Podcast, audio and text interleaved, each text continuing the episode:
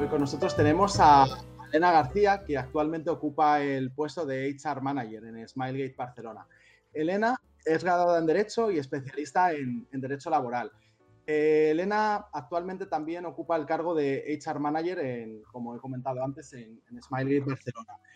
Em, una cosa que me hace muchísima ilusión es que Elena es nuestra primera entrevistada en la parte de recursos humanos, de HR. Y es muy interesante porque eh, muchos de vosotros, eh, si seguís estudiando, una vez salgáis, yo creo que va a ser los, eh, con los primeros que, tengáis un, contacto directo para, para, contratación o para poderos unir a, cualquier estudio. Entonces, entonces tenemos aquí a Elena que nos va a dar unos tips maravillosos. ¿Qué tal, Elena? ¿Cómo estás? Hola, encantada. Hombre, ser la primera me da un poco de miedito, ¿no? Menos mal que está Ruth infiltrada. No, yo no estoy, yo no estoy.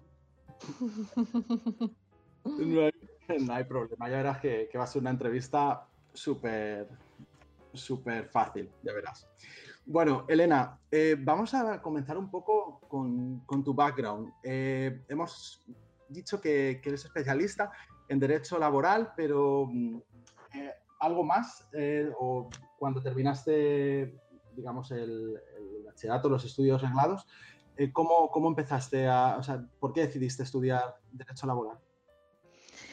Em, bueno, em, yo soy de, Madrid, así que disculpad por mi catalán. estuve, estuve estudiando en la Universidad Complutense, que yo creo que lo tenía bastante decidido desde primero de bachillerato. Eh, si no hubiera hecho derecho, sí que hubiera hecho psicología, Em, me decanté por Derecho en la Universidad Complutense, de hecho, porque está muy cerquita de, por donde vivo y también el campus es, bastante interesante tener un poco también vida universitaria. Em, estuve estudiando la licenciatura, que ahora es grado. Eh, después de la licenciatura, ya la verdad es que yo siempre he trabajado desde, desde muy pequeñita. Creo que mi, primer trabajo, digamos, un poco en a nivel administrativo, aparte de restaurante y camarera, em, fue con 17 años y a nivel administrativo. Y luego quise tocar todas las ramas de derecho porque tampoco tenía muy claro dentro del derecho dónde quería ir. Entonces trabajé de, abogada en despacho, hice también prácticas en empresa, en la parte de relaciones laborales. Y luego me surgió la oportunidad de irme a Escocia, donde estuve cuatro años. Eh, en concreto en Glasgow. No es tan bonito como Edimburgo, que la gente conoce más Edimburgo, pero bueno, la verdad es que fue una lección bastante acertada. Al principio no me quería ir, fue porque mi, pareja con la que sigo estando ahora tuvo la oportunidad de ir allí a trabajar y aunque yo al principio dije, mm, bueno, pues hasta aquí ya termina la relación, me, decidí, me decidí por ir y aprovechar porque no, no hablaba ni papá de inglés. Em, claro, ahí supone que yo tenía mucha ambición y de hecho en el despacho en el que estaba, porque te comen un poco, digamos, eh, la cabeza en derecho de tu futuro es consultoría. Eh, bueno, si alguno ve alguna serie rollo Suits, pues bueno, es este tipo de tiburón, de abogado, etcétera, etcétera. Y no pegaba nada con mi carácter y yo en ese momento, pues bueno, tenía un poco de, digamos, conflicto interno. Luego, estando allí en, Escocia, aparte de, tener que volver a hostelería para poder aprender el idioma, tuve el primer contacto con el sector de videojuegos dentro de Customer Representative en la empresa que se llama Paul to Win. Y mm. estuve haciendo el lanzamiento del GTA V en PC. Que de hecho oh. es curioso porque dentro del equipo que teníamos español, yo era la única que sabía del juego realmente, porque era la única que la que había jugado. Eh, es brutal, me lo pasé muy, muy, muy bien. Eh, luego ya, claro, ya la, parte de dentro de, de, pasé a trabajar para Iberdrola, la parte de recursos humanos. Y luego ya siempre me había picado la curiosidad de consultoría, porque te lo pican, te, lo ponen en derecho como trabajar para las Big Four, que son, si no conocéis, son eh, KPMG, Price, EY, es, como la cumbre y es algo que al que no vas a poder alcanzar si no tienes cuatro másters, cuatro idiomas, etc. Es muy elitista. Me surgió la oportunidad para irme a trabajar con ellos porque eran, eran proveedores y me conocían y me dieron, eh, me dieron la oferta y me fui allí. Claro, ahí empecé a tener un poco la sensación de consultoría. No se, no se trabaja igual en Escocia que en, que en España. De hecho, ya empecé a tener un poco mentalidad a, nivel de, mm, de trabajo. No, me empezaba a gustar mucho más la mentalidad escocesa a nivel de trabajo. Eh, mi pareja se volvió a, bueno, en este caso volvió a Barcelona y, bueno, pedí traspaso. Al final no, encajé con el manager que tenía KPMG y me fui a, a Price para trabajar. Seguí trabajando en consultoría en la parte de eh, fiscalista internacional y bueno, o sea, trabajando con gente que viaja por todo el mundo, todas las connotaciones que tiene de seguridad social, eh, fiscalidad, etcétera. Y a raíz de luego querer estar un poquito en una empresa un poquito más familiar y no estas cárnicas que se llaman, siento si alguien quiere trabajar en consultoría. Eh, um... Eso es lo que dicen, ¿no? Eh, cuando se refieren a una, a una consultoría, las cárnicas, básicamente ese es el concepto. Eh, bueno, es, es, que es así. Claro, es una cultura, organización adictiva, que de hecho algunas empresas que no son eh, consultoras lo siguen teniendo es al final una adicción al trabajo que yo llegaba a trabajar 14 horas durante el confinamiento, no sabía si era domingo o si era lunes. eh, obviamente te llega a tener muchos, yo empecé a tener mis primeros ataques de pánico en Price, que no sabía que era ataques de pánico en ese momento, luego empecé a averiguar lo que era y cómo gestionarlo. Y, y bueno, fue un poquito más complicado, sobre todo porque en esos momentos, a ver, súper útil porque, eh, primero, no todo, si habéis visto algún vídeo de, um, del típico consultor de pantomima full, es, es, tal cual, pero es que hay gente que, que lo publicas este tipo de vídeos y la gente se, se, se, sentía dolida, cuando para mí era humor porque era, era tal cual, era esa vida. Eh, quería cambiar un poco sobre todo porque el tema del management es muy agresivo. Es, es, te cogían algo y te decían quién ha hecho esta mierda y esperabas saber quién contestase. Era muy, muy agresivo, había muchísima tensión. Entonces luego me fui a Mercer, que es un poquito más familiar y hacer más cositas de recursos humanos. Y en el confinamiento la verdad es que en abril surgió la oportunidad de Smilegate y, y bueno, pues como agua de mayo, estoy encantada. Es genial escuchar esto, porque te voy a hacer una pregunta relativa a lo que a un, una cosa bastante interesante que has comentado, que es que te gustaba mucho, ¿no? La mentalidad escocesa a la hora de trabajar respecto a lo que, bueno, a otra mentalidad, otro tipo de, de cultura de empresa en, en, bueno, en consultoras. Entonces, mm. habrá mucha gente aquí que, que después de, estudiar, pues decidan a lo mejor em, emprender fuera, irse, ¿no? Y decir, vale, bueno, pues voy a buscar trabajo fuera. Tú, eh, esa, eh, tu experiencia en Escocia, eh, ¿cómo, no cómo la recuerdas, sino qué crees que te aportó? Bueno, yo primero me fui a regañadientes y una de las cosas que le dije además a mi pareja es de él, nunca voy a hacer, yo le dije, estoy 100% segura de que nunca trabajaré en inglés, nunca por la inseguridad que me daba, por, por todo, lo tenía muy convencido, claro. Eh, no puedo decir que es fácil, sobre todo tus primeros años. Es, es, un, es un trabajo, es conocerte mucho, es madurar, pero sin duda alguna, aunque en Barcelona, y luego sí que seguramente vamos a hablar sobre el hub tecnológico de Barcelona, aunque en Barcelona estuviese en las mejores empresas de videojuegos, aún así sabiendo lo que sé ahora, sin duda me iría a una indie a Irlanda.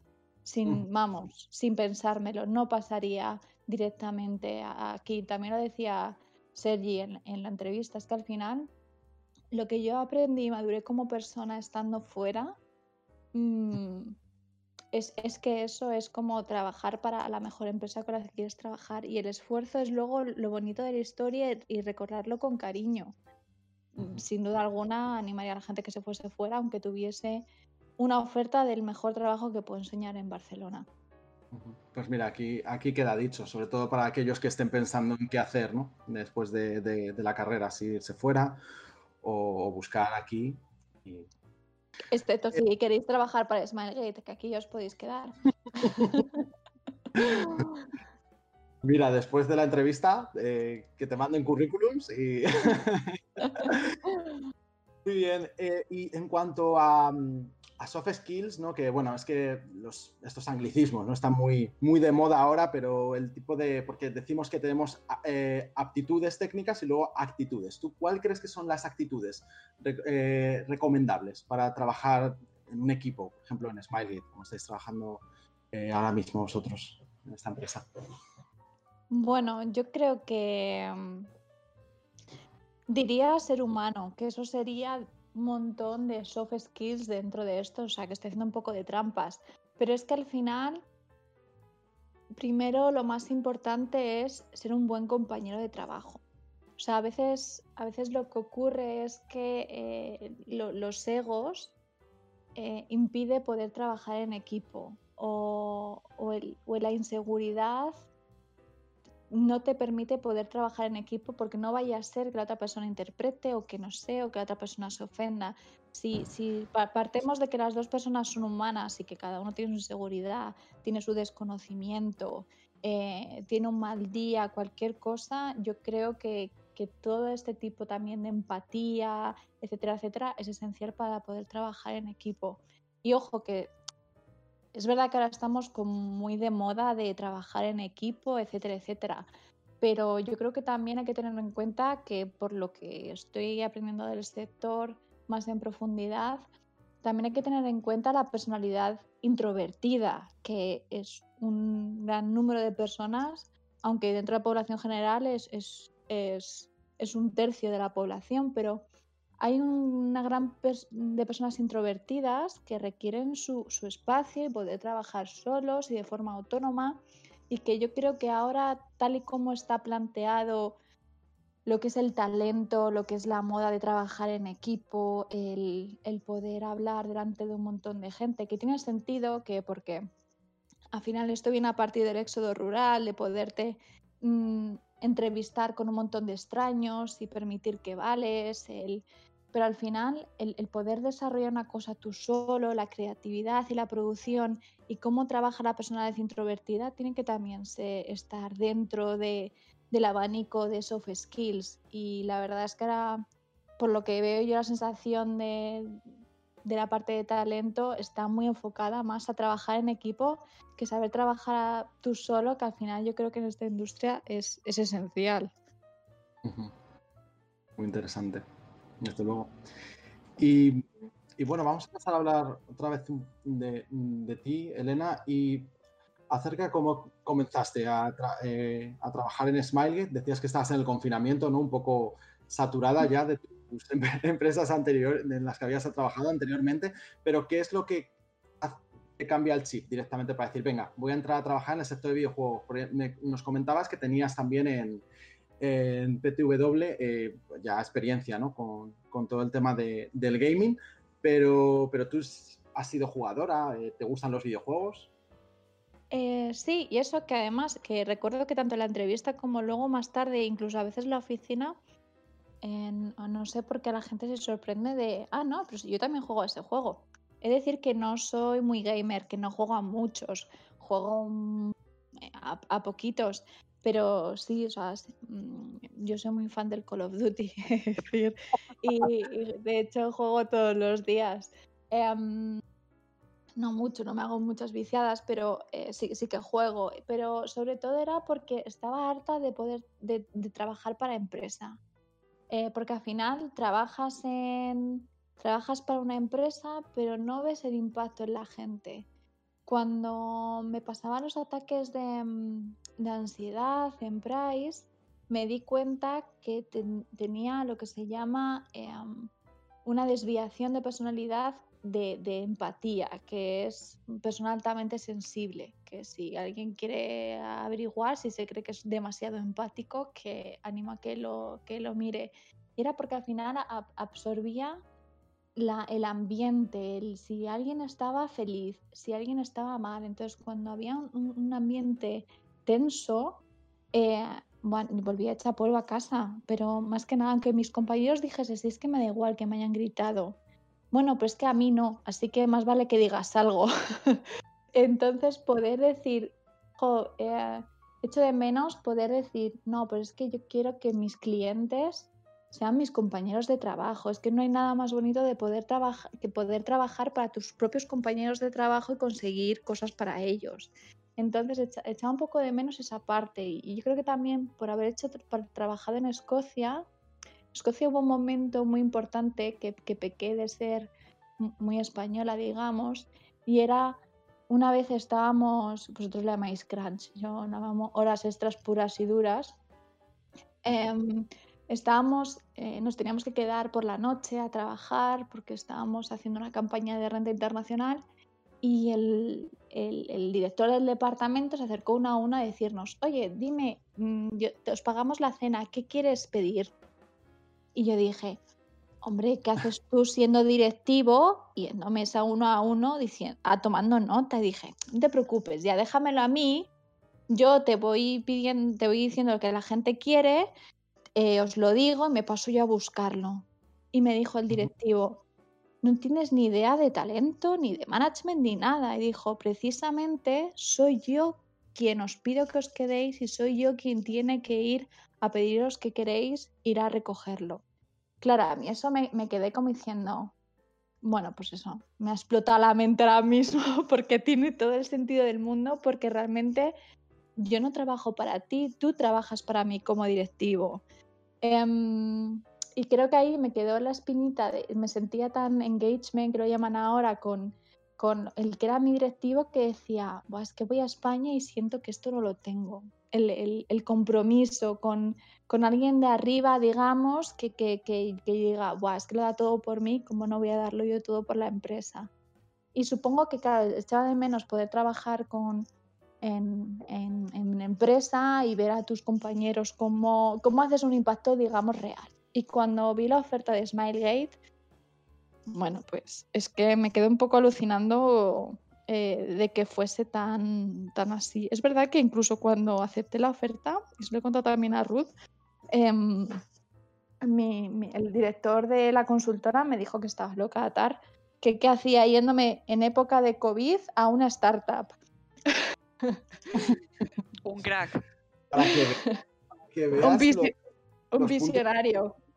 Tan, diferente. Como, pues me ha llamado mucho la atención lo que has dicho al principio de, esta pregunta, que decías, una empresa, no sé qué término exactamente has utilizado, me has dicho como una empresa de verdad, ¿no? Una empresa que no eh, como Smiley.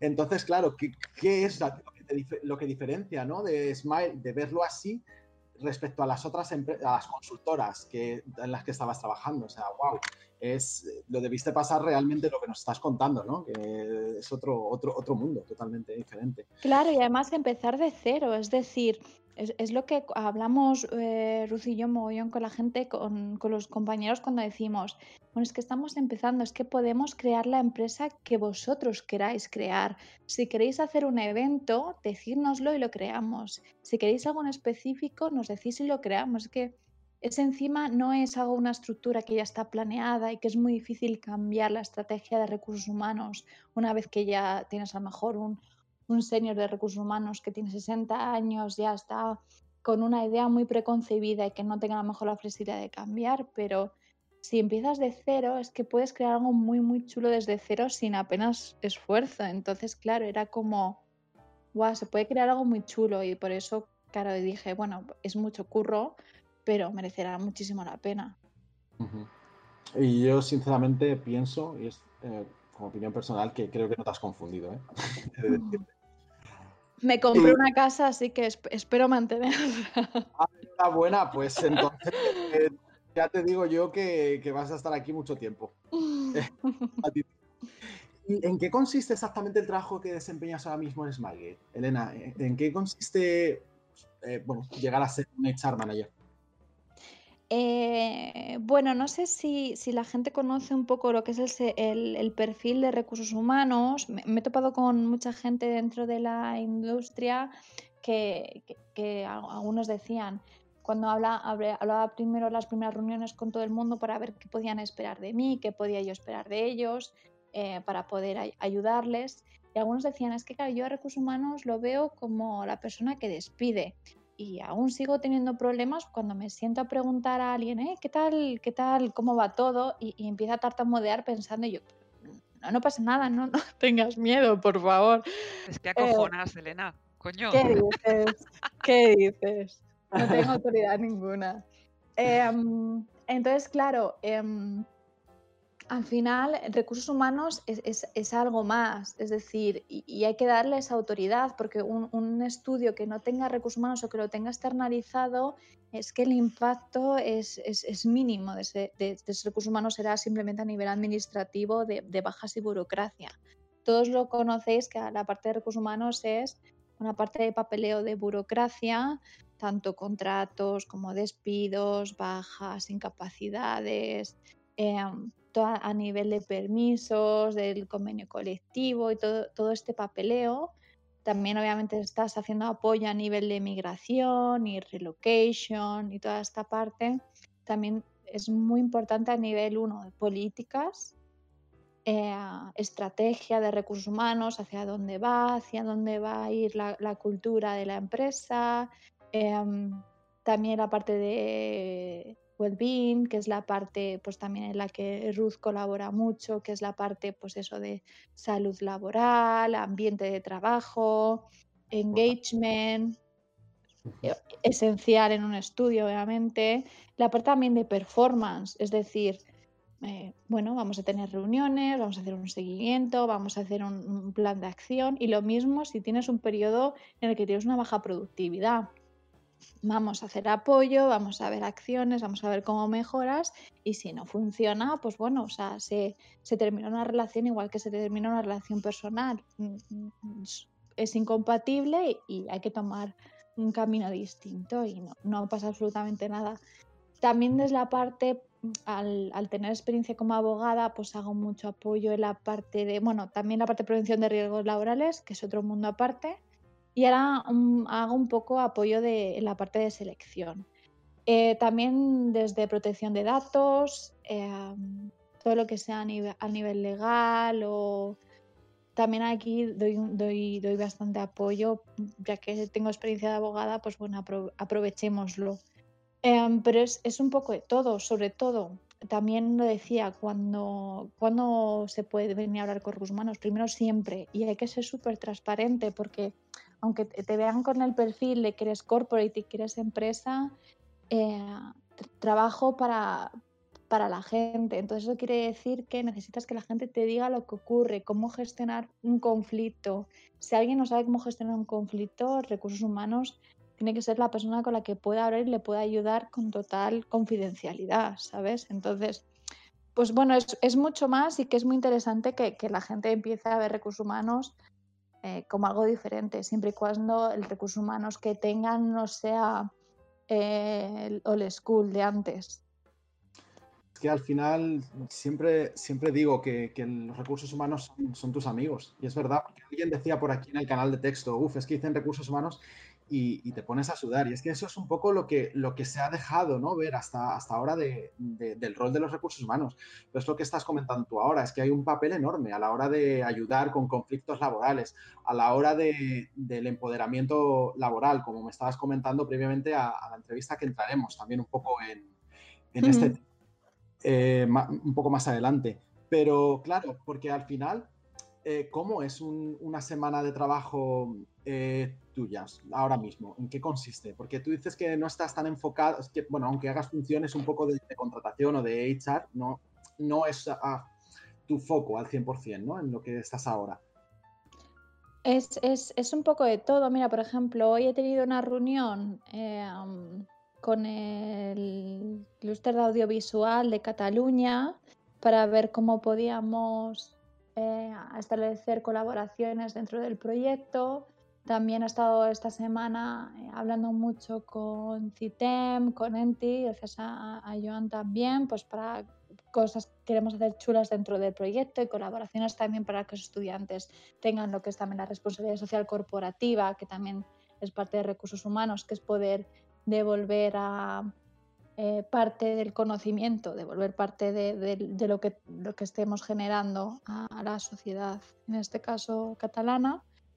Y muchas reuniones con la gente dentro de la oficina, es esencial estar allí también de vez en cuando, incluso en, en época de COVID, poder dar apoyo, pues cualquier problema que ocurra también, también a nivel de relocation y bueno, pues infinidad de reuniones con proveedores, mejora de servicio y a nivel obviamente de contratación, que yo cuando empecé éramos 8 empleados y ahora somos 40. Entonces, em, toda la gestión administrativa que hay detrás de un contrato, hacer un seguro médico privado, hablar con nómina, además, eh, al, estar, al estar también, haber tenido también experiencia en, en fiscalidad, doy, doy apoyo al jefe de operaciones, que es coreano y que es un amor de persona.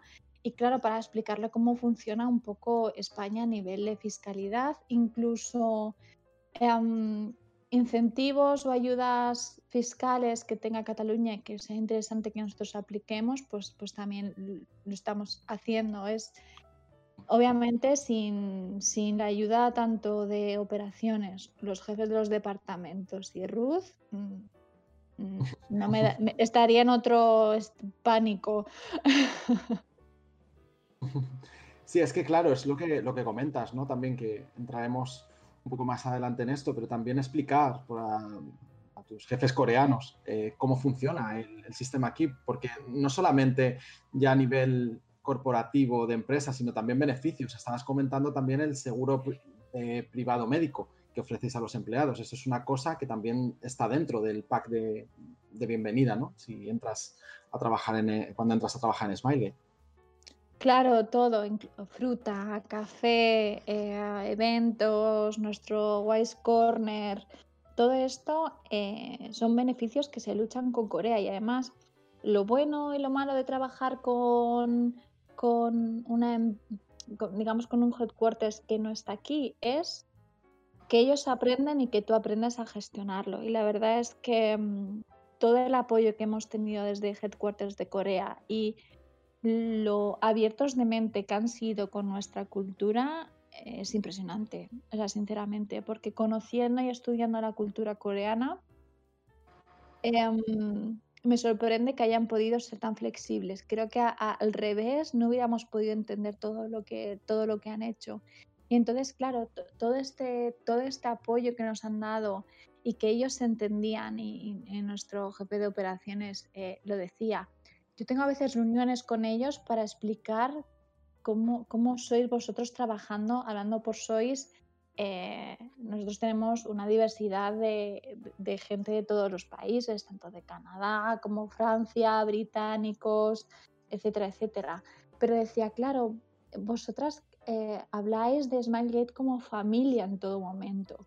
Claro, yo tengo que explicar a Corea que, hay gente que queda fuera del trabajo para tomarse una cerveza, cosa que en Corea esto no es viable. nos tajamos.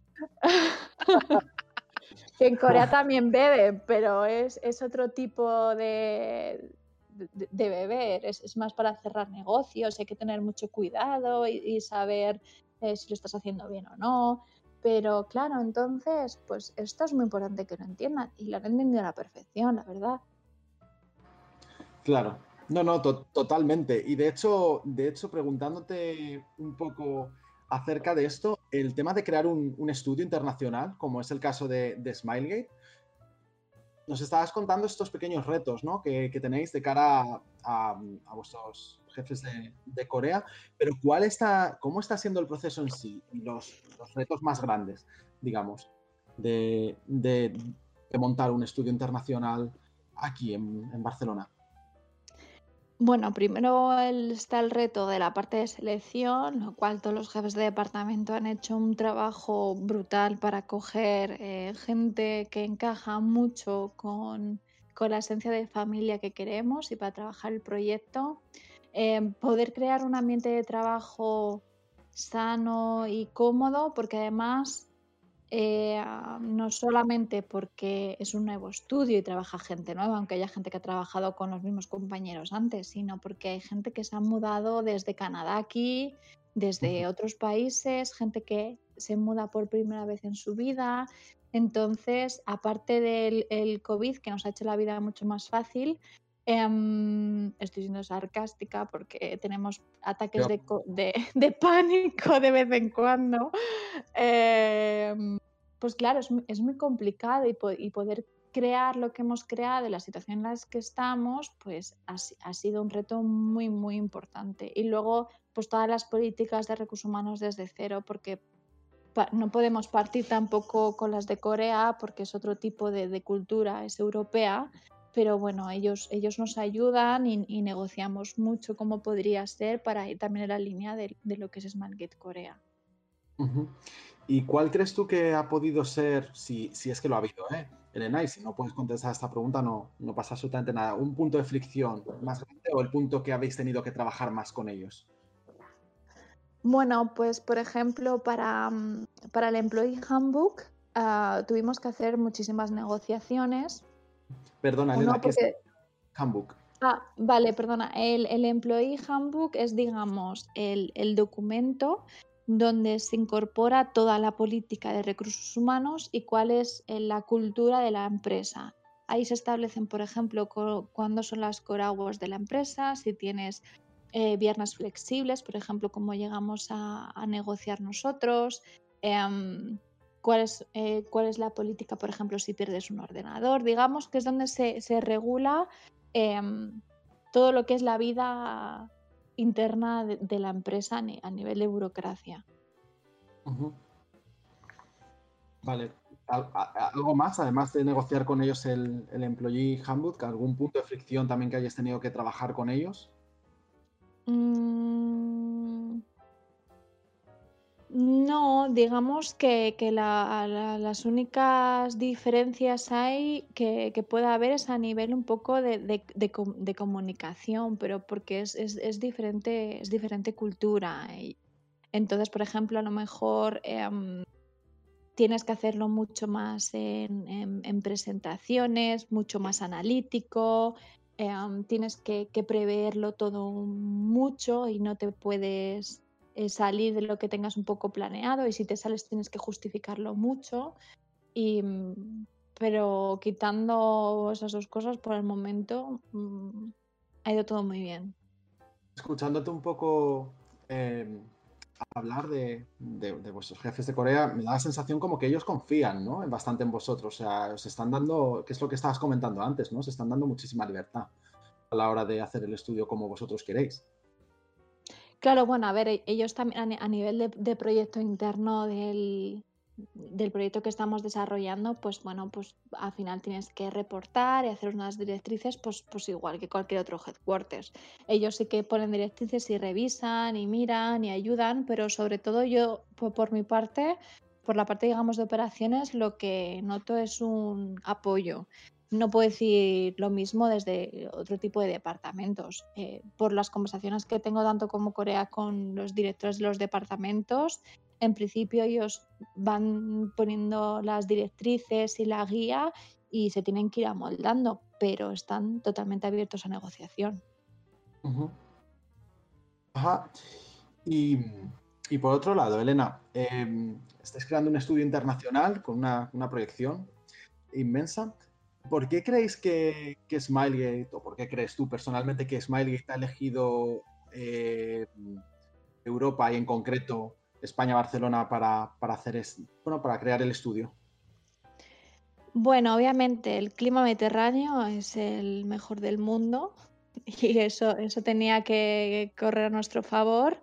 Em, aparte del clima, eh, es cierto que además en los últimos años Barcelona se está estableciendo como un hub tecnológico. El hecho de que empiecen a venir un montón de empresas eh, fue uno de los puntos en los que ellos valoraron no solamente valoran España, valoran otros sitios dentro de Europa, pero valorando todo en conjunto, tanto también alimentación, calidad de vida de empleado y, la posibilidad de obtener talento aquí en España, que también está muy situada, eh, muy bien situada dentro de, Europa, pues e, era, era bastante interesante y, y, se valoró. También a nivel fiscal, de atracción al talento internacional, em, no tanto a nivel fiscal, supongo, conociendo la fiscalidad del resto de países, sobre todo de Irlanda, a nivel de establecer una empresa y pagar impuestos, pero el resto jugaron más por el favor de, de Barcelona. ¿Sabéis si tenían otras localizaciones pensadas? Sí, pero las, las digamos, las de Aluso, Irlanda, también eh, creo que Ale... Reino Unido, el Malmo, bueno, las típicas, ¿no? Donde están mm. otros estudios. Muy bien, o sea, que tú dirías, Elena, que, Barcelona ahora mismo está en, su mejor momento en el sector tecnológico y de, en concreto de videojuegos.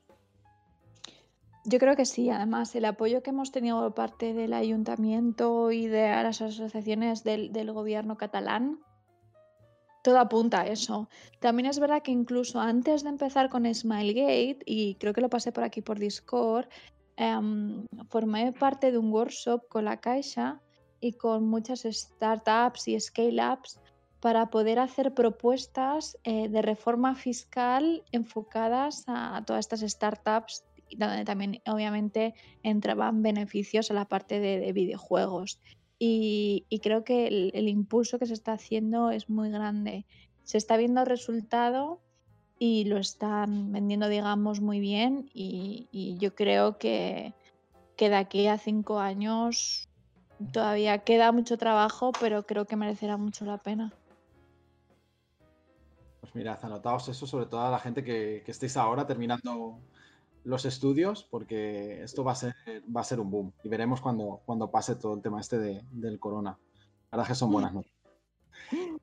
Y, bueno, me comentabas que estáis apostando por talento internacional, pero ¿qué puedes contarnos acerca del talento nacional? ¿También? O... Hombre, claro, tenemos, la, la verdad es que hay mucha hay mucha cantera, digamos, en, en, Barcelona y además eh, desde que, bueno, con Ricard, que fue número uno también, eh, con, con Ricard también hablaba del, del, talento que había en, en, las universidades y cuando se ha contratado gente de las universidades y, y, se dice, no, no, es que esta persona mm, lleva programando eh, desde hace mucho tiempo, cosa que a lo mejor dentro del sector, por lo que conozco eh, al inicio, las personas más veteranas, pues bueno, fueron un poco autodidactas a la hora de, aprender, estudiando informática y luego aprendiendo por su cuenta. Ahora ya hay másters, hay grados específicos y, si son buenos, pues obviamente que se nota. O sea, es decir, que crees que hay espacio para futuros graduados en videojuegos y perfiles más junior, en concreto en Smilegate y bueno, en, el hub tecnológico. Se viene, se viene, cuerpo a tierra, escudos arriba. Mójate, Elena, venga. Bueno, no, no, no, no, te puedo decir mucho porque depende del tipo de perfil que estés buscando, pero sin duda habrá mucha gente que contratemos en Barcelona, mucha. Pues eso es, son mm. buenísimas noticias escucharlo. o sea, de hecho, estoy tan contento que por favor desmuteaos y vamos a aplaudir. ¡Bien! ¡Bravo! ¡Qué vergüenza, por favor! Bravo, merecidísimo. Sí, sí, estas son las noticias que nos hacen felices y las que queremos, de verdad. y bueno, vamos a cambiar un poco, un poco de tercio, porque estamos hablando de, bueno, de tema de talento internacional, pero vamos a centrarnos un poco en la, en la multiculturalidad. ¿Qué crees que la multiculturalidad está aportando a Smilegate o aporta a otro tipo de, bueno, a, otros estudios en Barcelona? Eh, bueno, la multiculturalidad, además, no solamente por las personalidades que hemos hablado, por ejemplo, extrovertidos, introvertidos, sino porque al final vivir en otro país hace que tengas eh, otro tipo también de comunicación, otro tipo de experiencias y, también muchos prejuicios que obviamente hay que, hay que, lidiar, eh, que lidiar, con ellos. Em, yo creo que aporta muchísimo y es muy bueno dentro del sector que haya perfiles internacionales em, y que haya de diferentes países. Y cuanto más, más complicado pero a futuro mejor, porque mm, el hecho de tener otro tipo de cultura y, que aporte no solamente eh, nuevas, ideas, también implica que el, conocimiento y la forma de expresarse de cada uno aprende. Y, sobre todo, no solamente a nivel de conjunto y de creatividad, que es como digamos eh, el ideal del, del, tipo de internacional, sino que también porque a mí al menos como persona implica que, y esto lo hemos comentado muchas veces en el trabajo, que es no lo que tú expreses, es aprender a expresar teniendo en cuenta cómo es la otra persona. No es te suelto mi rollo, tú lo entiendes y si no lo entiendes es tu problema. No, porque claro, al ser una persona internacional sí que empiezas a, tener un poquito más cuidado de cómo lo dices, cómo la otra persona puede ser, si ya le conozco, cómo lo debo decir. Oye, mira, esta persona parece ser que si le pongo, me, pasaba más en Reino Unido cuando discutía, bueno, discutía, hablaba con algún eh, proveedor o cliente y, resulta que era, er, eran conversaciones queridísimos, no sé qué, como si hablásemos, como si hablases en plan con la reina. Em, y luego venía mi, mi, jefa británica y me decía, Elena, he visto los correos y yo, ¿has visto qué bien? Que es súper mega educado, acepta, apologize. Um, eh, tu queridísimo no sé qué, súper mega educada. Y me decía, no, no, no, pero si es horrible. Digo, a ver, ¿cómo que es horrible? Si no, no puede ser más mega educado. ¿Por qué? Porque yo, teniendo en cuenta la, cultura que tengo española, cuanto más educado eres, más respeto das, más estás cediendo a otra persona, pero no, para los británicos cuanto más educado eres, más borde estás siendo en el email. Y claro, cuando me dijo que era al revés, dije, no me lo puedo creer, pero ¿cómo es posible? Puede cambiar claro. paradigma, madre mía. Claro, y dije, las veces que he intentado ser súper mega educada para poder iniciar una buena relación y, la otra persona habrá dicho, pero, pero bueno, ¿cómo están bordes si ni siquiera nos conocemos? Entonces, pequeñas cosas que, que vas aprendiendo y, y, que ah, yo creo que te abren muchísimo la mente. Y la verdad es que dentro del estudio es muy chulo lo que se está creando porque lo bueno es que también haya mezclas, es decir, a ver, por inercia, los españoles van con los españoles, los británicos con británicos, porque al final es, natural del ser humano juntarte con las personas que tienes más en común, incluso con cosas tan básicas como hablar la misma lengua, que conecta muchísimo. Eh, pero hay mucha mezcla y se intenta pues, que todo el mundo esté un poco, eh, pues, pues, digamos que si estás hablando y ves que viene otra persona, pues cambies al inglés, y, si no, te disculpas y, bueno, pequeñas cosas que yo creo que es que es, hace, hace que la comunicación a veces sea difícil porque hay que explicar y hay que tener mucho más cuidado, pero yo creo que en el resultado merece mucho la pena. Mm. De hecho, justo te iba a preguntar por eso. Te iba a decir que ya sea por descontado que todo el mundo en la oficina habla en inglés, evidentemente. Sí, obviamente, pues eso, cuando vas a hablar con él al lado y resulta que los dos sois franceses, pues obviamente habláis en francés, es, mucho más natural. Em, si estamos en grupo, cambiamos eh, al inglés la medida posible, no sé qué quieras decirle algo por lo bajine al otro de qué está pasando aquí y lo quieras decir en tu idioma, pero mm, sí, el, el inglés por descontado es la lengua vehicular. Vale, Elena, y ahora quería hacerte una pregunta sobre una cosa que has mencionado antes, que dices, mucha gente eh, que tenemos en estudio es la primera vez que, ellos se mudan. Aquí en, bueno, en, Smilegate y creo que en otras empresas de, videojuegos, em, se oferta el, Relocation Assistance. ¿Nos puedes contar un poquito en, qué consiste esto? Bueno, el, relocation se, ofrece, primero hay que tener en cuenta que la mayoría de las empresas lo ofrecen dependiendo de la posición. No es lo mismo un presupuesto que puedes tener para un junior que para un senior o un director, porque eh, entran, entran, más factores, por ejemplo, que se desplace con la familia, que ya, ya sea tenga una casa y sea una, una mudanza más complicada. Eh, normalmente para los perfiles un poco más, estamos hablando ya de regular y senior, eh, y en adelante hay pues diferentes tipos de presupuestos, lo cual el relocation lo que consiste es eh, dar soporte con el visado o el permiso de trabajo en España, en este caso. Eh, apoyo con la mudanza, con un presupuesto que la persona se organiza y que se le da, y con eso tiene que gestionar lo que digamos con una agencia de relocation experta, eh, todo lo que es la mudanza. Y luego cuando llegan aquí a España, bueno, pues eso, temas de, de vuelos, alojamiento temporal hasta que buscan un alojamiento definitivo o quieren ver si compran una casa, etcétera, etcétera. También a, nivel de mm, búsqueda de colegios si viene con si viene con familia y luego todo el tema burocrático en España que es un poquito más complicado que en el resto de países. ¿En qué sentido? Primero, Primero porque el COVID no ha ayudado nada a nivel de la burocracia española de agilizar ningún proceso, sino que te ponen mucho más pegas. Hemos encontrado muchos problemas que, por ejemplo, em, tienes, la persona va, por ejemplo, vamos a poner que va a obtener el NIE y, y te dicen, no, no, no, solamente una persona ahora con el COVID. No, pues que esta persona no habla español pues lo siento. Y entonces la otra persona dice, no, es que no te entiendo, no, no, mm, vete. Y llega, claro, la frustración. Yo recuerdo la primera vez que fui a Escocia, me intenté abrir una cuenta del banco con HSBC, que no sé por qué narices escogí este banco, em, y me decía, es que si no, te, si no me puedes entender, no te voy a abrir un banco, no te voy a abrir una cuenta. Y yo, pues sí que en España eh, voy a cualquiera y me regalan hasta una televisión. ¿Cómo me puedes decir que no me abres una cuenta bancaria porque no hablo eh, inglés bien?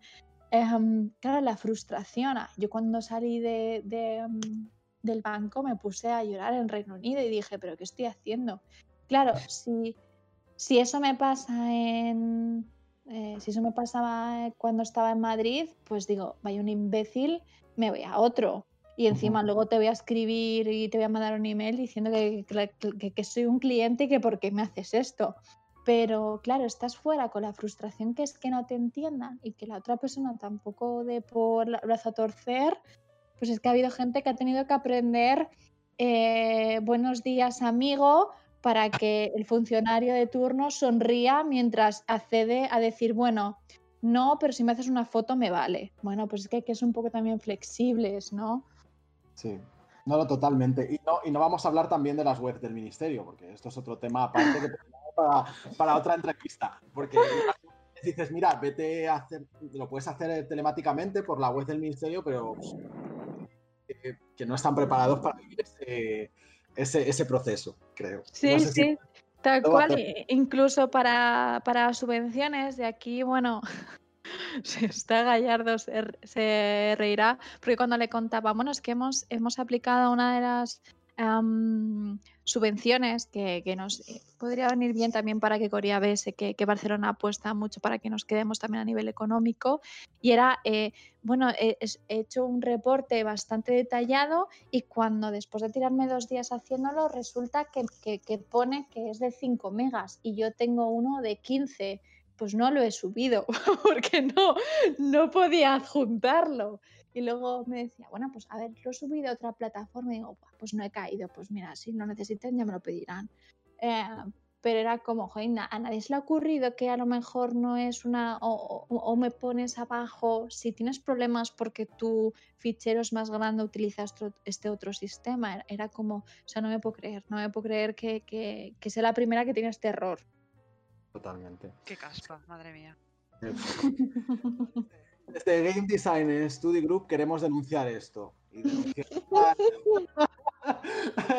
cómo están las webs de los ministerios o del gobierno en general y cómo está todo el proceso de, papeleo, que la verdad es que es, es, muy, frustrante, Yo, mira, Elena, también te digo que soy de Madrid, vine aquí hace cinco años y para empadronarme también fue un proceso que, que, no te voy a decir cómo. Así que, pero bueno, ha quedado, ha quedado claro, que eso es lo importante. Eh, del tema em, de los perfiles laborales, porque claro, antes nos has estado comentando que no es igual, ¿no? El, supuesto que se puede tener para un perfil junior que para un directivo, pero aquí viene la pregunta, mójate lo que puedas, ¿vale? Eh, Venga. entre los diferentes perfiles profesionales, o, que, o lo que es igual, es decir, cuando un perfil junior deja de ser considerado como tal si es cuestión de años, es cuestión de experiencia, es cuestión de soft skills, es cuestión de todo? Obviamente, como todo, mm, es, un mix. Obviamente, también depende del, tipo de la estrategia de, recursos humanos que tenga a nivel de talento. Porque yo, por ejemplo, en consultoría te puedo decir que es en función de años. De hecho, eh, está establecido que cada tres años tienes que hacer una promoción, por lo menos en consultoría. Y si en esos tres años no te promocionan, te despiden. Claro, a nivel del sector de videojuegos, por lo que he visto y tengo entendido, primero obviamente tienes que tener una experiencia previa, pero si hay alguien que no tiene los años de experiencia que requieras, pero tienes un, pero el, talento y las habilidades lo tiene, depende de cómo esté esta persona dentro de la organización, lo contenta que esté y lo estable que sea para el estudio, puedes eh, ofrecerle el puesto de forma anticipada o no. También hay que decir, y esto quizás no debería decirlo, pero venga, eh, hay que tener en cuenta que hay que jugar también, yo si, si yo fuera eh, una empleada y quiero tantear, em, es una negociación. Es, decían, una, decían una cosa y creo que esto es, esto es útil para todos los que estáis en la universidad y luego empecéis, Em, si eres un becario, digamos, y vas a estar dentro de una empresa, esperas y esperas que te promocionen, tu proceso va a ser muy lento y vas a estar frustrado cuando el día de mañana resulta que tu compañero que estuvo de becario no le ofrecían, no le ofrecieron un ascenso, lo que fuese, se fue a otra empresa y luego volvió y resulta que cobra el doble de lo que cobras tú. ¿Por qué? Porque su riesgo, claro, su riesgo de pérdida en la empresa y de marcharse es mucho más grande que el tuyo. Por tanto, yo como para retener talento, a esa persona sí que le voy a andar ofreciendo más, que es injusto porque obviamente lo que buscas es que las personas se retengan y de una forma equitativa. Y pues te digo que depende de la estrategia de, de, recursos humanos y del talento que tengas. Pero es cierto que si una persona está en riesgo de irse, puedes valorar o no adelantar movimientos a futuro por, por el bien del estudio. O sea, es, es un poco un mix de todo aquí estamos dando en, la pregunta, en el, por qué te hacemos esta pregunta. Y esto, eh, o sea, que es decir, que es bastante, es bastante típico y se ve mucho el, tema de, bueno, tengo una oferta de, otro sitio, eh, ¿me queréis o me voy? Entonces ahí es cuando el empleado realmente tiene que luchar, o sea que al final es un reciclaje continuo, nadie se puede dormir en los laureles, ¿no, Elena? Eh, a la hora de, bueno, de buscar trabajo, a la hora de reciclarse, a la hora de estar al día con las tecnologías, con el perfil suyo, lo que se llama reciclarse, vaya. Claro, y además no solamente eso, es que al final el, poderte mover de una empresa a otra, yo me he movido muchísimo de empresas, em, no solamente eh, lo, que, lo que te aporta, te, adopta, te adaptas a cómo trabaja otro tipo de empresa, te aprendes quizás otro nuevo software, sistema o herramienta que ellos usen, ves a un tipo de dirección artística, creativa, de diseño, de programación o, sistema que están utilizando como project manager que no te habías planteado en que eso podía llegar a funcionar, porque lo que pasa es que al final muchas de las empresas se acomodan en si esto me ha funcionado, pues a esto que voy hasta, que me explote. Entonces, porque nadie va a tomar el, riesgo, dependiendo, hay gente que no toma el riesgo de cambiar. Entonces, claro, también es cierto que el hecho de haberte ido a otra empresa y, volver, pues también supone que esa persona sabe salir de la zona de confort, es flexible, se ha moldado, ha aprendido cosas nuevas, mientras la persona que tengo dentro del equipo que no ha tomado este riesgo em, no lo ha hecho. Hay soft skills que esta persona ha aprendido que obviamente me pueden interesar mucho más. De hecho, bueno, tenía una, compañera que, era recursos humanos y me, comentó hace tiempo que ella también valoraba mucho cuánto tiempo se tiraba un empleado trabajando en la misma empresa, ¿no? Por, la, bueno, pues por otro tipo de, cuestiones diferentes a las que has dicho tú, pero ¿cuál crees tú que serían los años perfectos para saltar a otra empresa? ¿Cuántos años al menos deberías tener una empresa para decir, vale, pues o cambio de rol en la empresa, es decir, me ascienden, o me, tengo que marchar ya por supervivencia, por decir, bueno, mira, tengo que aprender otras cosas y aquí no me están valorando como, como es debido.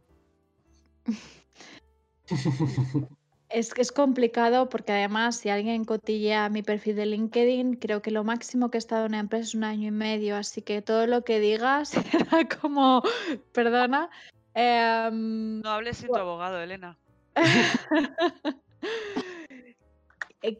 Obviamente depende, de, depende de todo. Eh, yo, por ejemplo, he sido una persona que muy curiosa y que cuando aprendí algo me aburría y tengo un poco síndrome del explorador, de que quería una cosa, me cansaba otra y, siempre digamos que he ido un poco revolucionada en, la empresa. daba muchísima energía y, y bueno, siempre esperaba a que ocurriese, pero si no me lo daban no tenía ningún problema. Yo cogía y me, iba no solamente por salario, que alguna vez ha podido ser, pues eso, cuando en consultoría que decías, bueno, pues he perdido eh, vida personal, pero me dan salario. Bueno, pero hasta, qué punto tener ataques de ansiedad y dejar de ver a tu familia está, está compensando X salario que gano de más en otra empresa más pequeña. Bueno, pues eso, en función de, de cómo seas como persona. Pero eh, no te puedo decir, porque hay, una cosa que hay que tener clara y es que a lo mejor no todo el mundo vale para promocionar. Eh, dicho esto, desde el buen sentido, por ejemplo, mm, he visto en muchas empresas que no, es que fulanito de tal, como tiene muchos años, tiene mucha experiencia, ahora es manager. Ya se dedica a ser manager. Y era un experto en, por ejemplo, en finanzas, pero ahora gestiona personas. Claro, personas no son números. Entonces es, un manager eh, absurdo porque no sabe hacer nada y es porque él es, él es bueno en su puesto anterior. Entonces, ¿por qué es como que te sientes forzado a promocionar la manager si no, tiene, si no sabe, aunque por, por cultura digas, no, es que manager es mejor? O no, a, lo mejor tú eres un, técnico de finanzas estupendo y como manager de finanzas eres pésimo. Y es que a lo mejor no tienes que llegar a ese puesto, ¿sabes? Sabias palabras, pero vamos, que ya te lo digo yo. ya vamos. O sea, es que no, puedo estar más de acuerdo. No puedo estar más de acuerdo, la verdad. Y, para cerrar esta, esta, pregunta, Elena, que es la, más tricky de la entrevista, sin duda, eh, has comentado para que, por si hay alguien que tiene la, suerte o la mala suerte, vamos a mantenernos neutrales, de entrar en una consultoría. Decías que son tres años para tener una promoción y si no te despiden. En este caso, ¿el despido sería improcedente o es procedente por el tema del convenio colectivo? Y ahora entramos un poco en, eso. Ajá, ha sido dar duro, ¿eh? ¡Hola! Pues depende de la consultora. Obviamente, em, nunca verás, ah, y estoy hablando de consultoras, que se diga, em, esta consultora ha sido demandada y ha ganado, han ganado los empleados un juicio, porque el, derecho es un camino muy largo, es muy difícil que llegues a juicio. Y entonces en, conciliación laboral, que es antes de ir a juicio, o sea, eh, vamos a poner que hay un despido ah, complicado, ¿vale? Que, puedes, que, que, puede ir a juicio perfectamente porque no está muy claro que el, el empleado no está de acuerdo y la compañía, bueno, ah, no la ha dejado todo muy sujeto, ¿vale? Eh, si una vez que tienes, una vez que tienes este tipo de despidos y dices, venga, decide ir a juicio. No solamente el, ir a juicio es un 10% de los casos. De todo lo que veis es un 10%. ¿Por qué? Porque tienes una vía eh, previa, em, que es donde estaría dentro, es la vía administrativa, que es donde estaría la conciliación laboral en este caso, que es un paso previo para negociar. Entonces ahí es donde aparece todo. Es decir, si yo, por ejemplo, digo, no, mi despido em, es improcedente, improcedente quiere decir que no se ajusta la legalidad de lo que es el despido objetivo y que en vez de ser 20 días de indemnización por año son 33. Porque no cumple las características del despido objetivo, que si queréis luego, si queréis lo, vemos un poco por encima. Eso quiere, decir, eso quiere decir que, mi finiquito está mal calculado, entonces yo lo puedo llegar a negociar. O que he hecho X horas extras que no se me han remunerado y lo quiero llevar a juicio, que ya eh, significa que aporto más documentación o que he tenido bullying dentro de la empresa y quiero hacer daño, etcétera, etcétera. Todo eso implica que, a nivel de conciliación, un representante de la empresa o la propia empresa aparece, esa persona aparece con el abogado o te puedes autorrepresentar, porque en conciliación tampoco necesitas que haya un abogado si no quieres, pero lo recomiendo obviamente. Em, quiere decir que la, persona eh, calcula y dice, vale, ¿tú cuánto pides? Yo pido 20, te doy 15 y te ahorras el juicio, porque en juicio mm, no tienes 100% seguro quién va a ganar.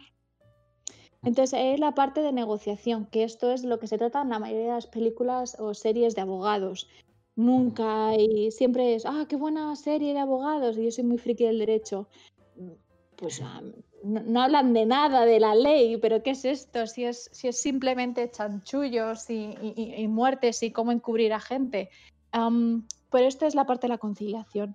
Es decir, es el momento que tienes de la negociación. O dices, bueno, pues yo no quiero, por ejemplo, que haya un, un escándalo. Entonces, tú me pides 20, asumo que ha habido mi error, te voy a ofrecer 22. es lo que, por ejemplo, las grandes empresas es lo que hacen? Es decir, te doy mucha indemnización y que me la aceptas en, en, conciliación y muy poca gente va a ir por, por, obligación moral a decir, no, es que me da igual, es que eh, ha habido un momento de discriminación y te quiero llevar a juicio. Interesante. Muy interesante, desde luego. Muy bien, y Elena, eh, respecto al, convenio colectivo regulador, ¿cómo tenemos que tenerlo en cuenta? Porque, claro, aquí es lo que estábamos hablando antes de la, de la, de la entrevista, que a ti te sorprendía, ¿no? Que no hubiese un, convenio colectivo en, videojuegos. ¿Qué opinas eh, sobre eso? Claro, me, pareció muy raro. Em, aquí en, a nivel autonómico está el de oficinas y despachos y el de consultoría, pero claro, obviamente no es el mismo sector, no se regula, por ejemplo, lo que, lo que decimos de, lo que es el crunch. Em, hay, permisos y beneficios que descuadra un poco, por en algunos casos los, los trienios, que es en función de, digamos, el complemento por antigüedad, cuando es un sector muy rotativo. nos establece, por ejemplo, cosas que se podría ofrecer que lo hacen muchas startups, como es equities, shares, que es esto, esto, es, por ejemplo, un tipo de, autofinanciación. Si haces algún tipo de, de, startups, que es tú como empleado tienes como acciones de la propia empresa. Entonces lo ah. que te permiten es comprarlas más barato de lo que están en el mercado y no puedes venderlas todas, porque si, te pones de acuerdo con 20, a 20 compañeros y sois 30 y las vendes, hundes a la empresa. Entonces tienes un, momento en el que puedes ejercer de ellas y te puedes llevar el beneficio de esas acciones a mejor. O que te van generando intereses. Todo eso que lo hacen mucho las startups y las scale-ups eh, no aparece. Entonces, me, llama mucho la atención y justo la reunión que he tenido hoy con los del cluster audiovisual, me mencionaban que este lunes iban a presentar al Parlamento catalán la propuesta de un convenio colectivo para el sector de videojuegos en Barcelona y dije, bueno, pues, pues espero, espero que regule más de lo que regulan ese tipo de convenios.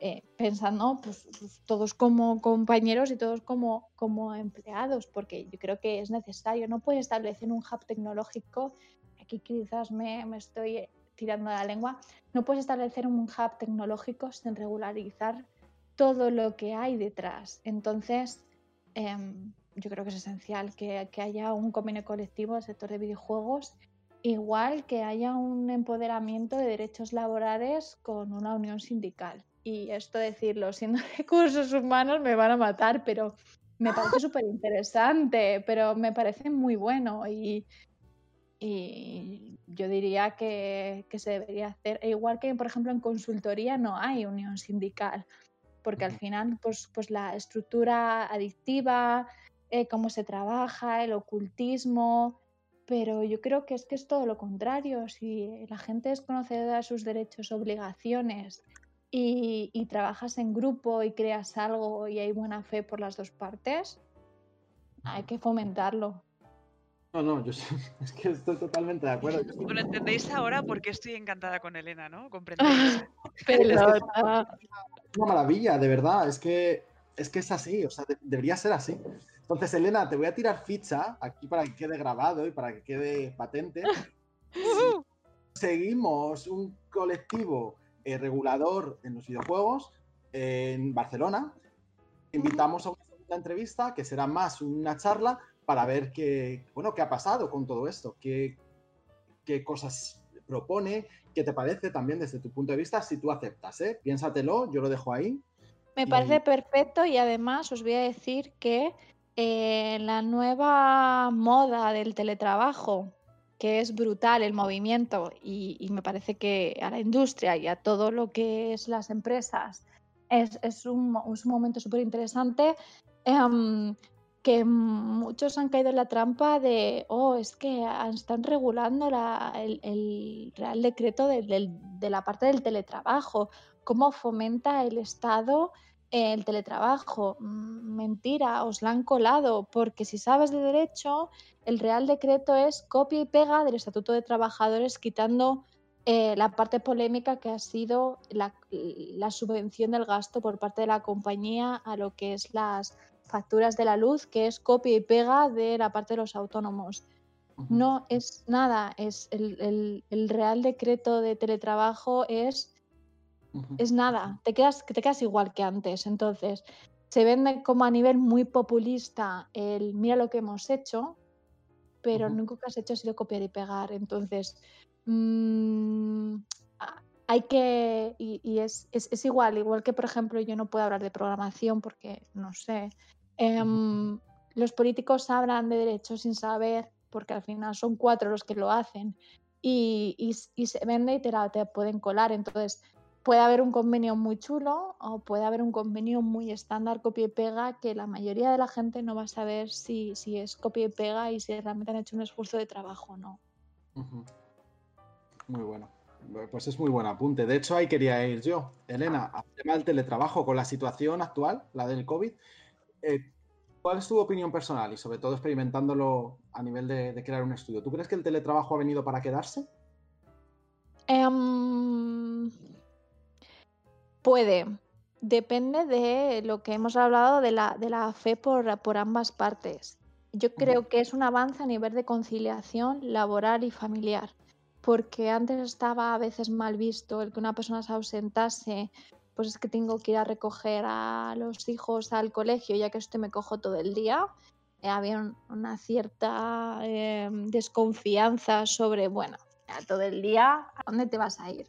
Em, que yo creo que ahora la gente, viendo que de hecho hemos trabajado más durante el confinamiento, em, haciendo teletrabajo, porque de, hecho se, se, regula lo que es la desconexión digital, que no la vamos a conseguir ni de lejos, pero bueno, se, intenta regular, que desconectes a partir de cierta hora y lo que, lo que se puede hacer es a nivel de, pues, de imagen, digas, como ha hecho Evan Sabadell, no es que a partir de las 5 eh, dejamos que Outlook no pueda enviar emails. Pero a nivel de imagen, realmente, a, nivel legal, eso es mm, muy difícil que, que, te vayas a ir con toda la documentación a decir que está empezando a hacer desconexión digital. Pero bueno, la intención es lo que cuenta y eso es lo importante. Entonces, mm, ciertas personas que quieran hacer teletrabajo y que se funcione bien, perfecto. Que no es apta para todo el mundo, también, y depende del perfil. Em, que la nueva ley lo que regula es que em, sea superior a un 30% de lo que es tu jornada laboral anual.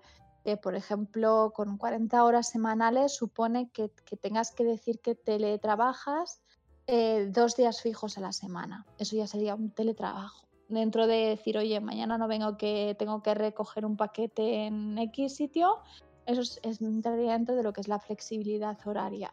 Em, todo esto, pero bien regulado, es decir, no pensamos que vaya a ser una panajea. No es que yo quiero trabajar tres días a la semana. Uno, es una petición del empleado. Dos, es una petición que se puede rechazar si puedes argumentar que los motivos de la persona mm, no son coherentes o que los motivos o que por el puesto de trabajo si te dedicas a, por ejemplo, a arreglar ordenadores dentro del estudio, no sé hasta qué punto me, me complico la vida como empresa diciendo que vale, que trabajes desde en casa y que te pago un taxi para que te lleves todos los días los ordenadores a arreglar a tu casa. Entonces puedes argumentar que no es efectivo el teletrabajo. Es también un poco, eh, un poco balance de la petición y de la necesidad de la empresa.